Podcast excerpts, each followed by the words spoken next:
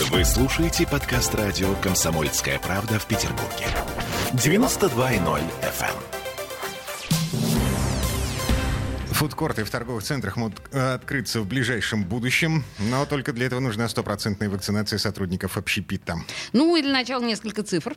Все стабильно. У нас 95 летальных исходов и 1943 заболевших за сутки. По обоим показателям мы теперь идем на втором месте после Москвы. Еще вчера мы были на третьем. И уровень заболеваемости и смертности не меняется почти уже больше месяца. Тем временем, некоторый свет в конце тоннеля появился в вопросе, а, собственно, где поесть во время шопинга. Мы же не можем ни без того, ни без другого. Я напомню, городские власти закрыли фудкорты в торговых центрах в середине июня, в разгар третьей волны коронавируса. И вот теперь в Смольном говорят, что они готовы пойти на уступки. А, давайте послушаем, что заявил по этому поводу в интервью Фонтанке а, первый замглавы Комитета по промышленной политике господин Ситов. Сейчас мы его найдем. А, прям, это, это не в нашем интервью, а в интервью нашим коллегам. Ага.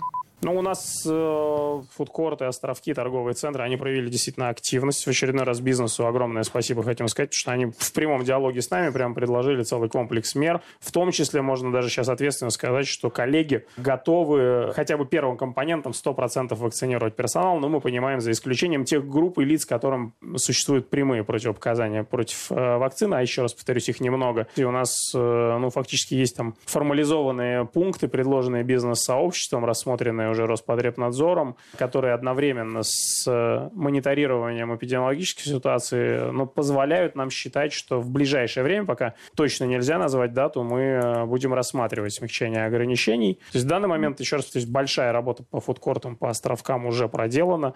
А мы находимся, ну, фактически в зависимости там, от рекомендаций по эпидемиологической ситуации, а технически работа практически завершена. И дальше будем ждать сигнала от, э, о улучшении эпидемиологической экономической ситуации. Но в целом планы такие уже построены. Ну, там в списке требований не только стопроцентная вакцинация сотрудников фудкортов.